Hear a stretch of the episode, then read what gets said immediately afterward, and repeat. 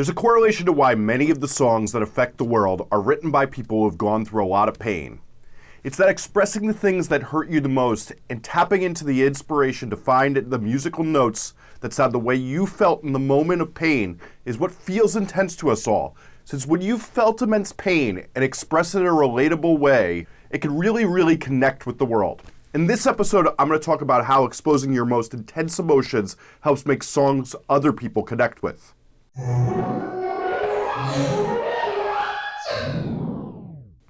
Hi, I'm Jesse Cannon. This is Musformation. Charles Maggio is not only a member of Rorschach, one of the most influential metal and hardcore bands ever, but he also runs one of the best indie labels to ever release music, Gern Blandsten. There's a quote from him that stuck with me for over a decade and a half. Someone asked him why he no longer sings for a band, and he replied, I'm healthy, my parents love me, and have a great family. What do I have to write about? While there are plenty of great writers that experience the same stability that still manage to make great art, he kind of has a point. A great deal of the most emotionally resonant art is about a painful or passionate experience in the creator's life. One of the songs Charles is most known for is called Bone Marrow Biopsy. After having to undergo the procedure twice during a battle with Hodgkin's disease during the early years of his life. Not very fun.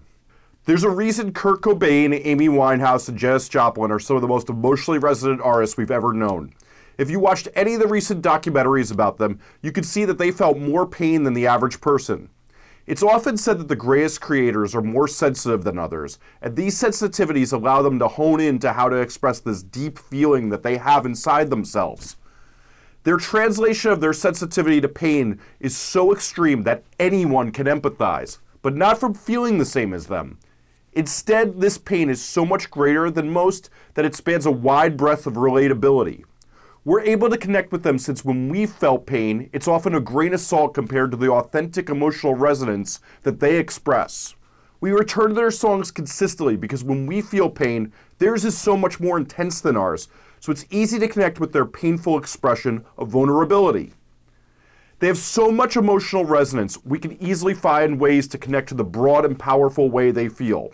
As Natalie Maines said of Rick Rubin that we talked about in the last episode, finding what's emotionally potent will be the best arrow for your emotional bow. The pain in our lives becomes what's forcing itself out of us when it comes time to express ourselves, since it's constantly on our mind. Author Bret Easton Ellis says, Pain drives many of the great artists much more than joy. When we feel passionate about a thought, we get flooded with the need to perspire, which is the clue that we should be letting this spill over into our music. The reason the most intense emotions we experience make for the most potent subjects for our music is because they're authentic experiences that motivate a passion that guides us to create. With that said, plenty of songwriters in healthy relationships can observe others' troubles and feel passion towards them that turn into an emotionally resonant perspiration. You need to be brave enough to say your most emotionally potent truth. If you want to hide how you feel yet still talk to an audience about it, there's never been a greater way to disguise it than song lyrics. But this veiling in the name of covering how you feel doesn't allow others to relate to you. Writing about what's comfortable or veiled in complexity so that you can be safe from critique isn't relatable. The lack of authenticity when you hide what you really feel is the ultimate dilution of the potency of emotional resonance. Ambiguity can feel safe, but it hinders you from authentically expressing yourself to make a connection through music. If you want to express yourself, you need to do so without fear of judgment from your audience, friends, family, or anyone else. The evidence of having to write about what you feel most passionate about can be found throughout all genres of music in your record collection if you take the time to find it. James Alex of Beach Slang talks about this being the change he made in music before starting his band. Seeing as he's the only example I know of of a musician who appeals to teens on up to those in their 40s who found success with a new band at 38 years old, the example speaks volumes to me.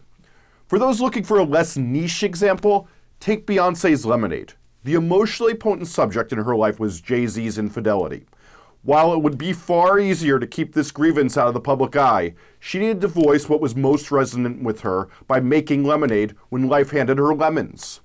Songwriter Bonnie McKee, who's co written a number of Katy Perry's hits, tells it like this When we're writing with her, we sit down and talk to her and try to find out what's going on in her life and find out the kernel of truth. I want her to sing about something she cares about, So we talk about her life and what she's going through and try to weave it into something powerful and visual. Pop star Ne-Yo has said when he hears the right song for him to sing, it has to be an emotion he's already been feeling. Mark Ronson says when it came time to write Rehab for Amy Winehouse, we were walking down the street. We had just started working. We were three days in, and she was telling me a story about some stuff that had gone down in her life. She said, Yeah, my family came over and they tried to make me go to rehab. And I was like, No, no, no. And I thought, oh shit, that's quite hooky you said that. If you're not opposed to it, we should go back into the studio and mess around with it. For many artists, talking about something so personal could be scary, but this is only one of the countless examples of it paying off with a song that connected with millions of people. That's it. Am I missing anything? Did you not understand something? Please let me know in the comments if there's anything else on this subject that I can go over. I also need to know what your questions are for future videos, so please leave those in the comments as well. I hope you like this video, and if you did, please subscribe, get notified, and like it. I'm going to be breaking down the concepts in this video, along with many others on promoting your music and making music you're happy with in future videos.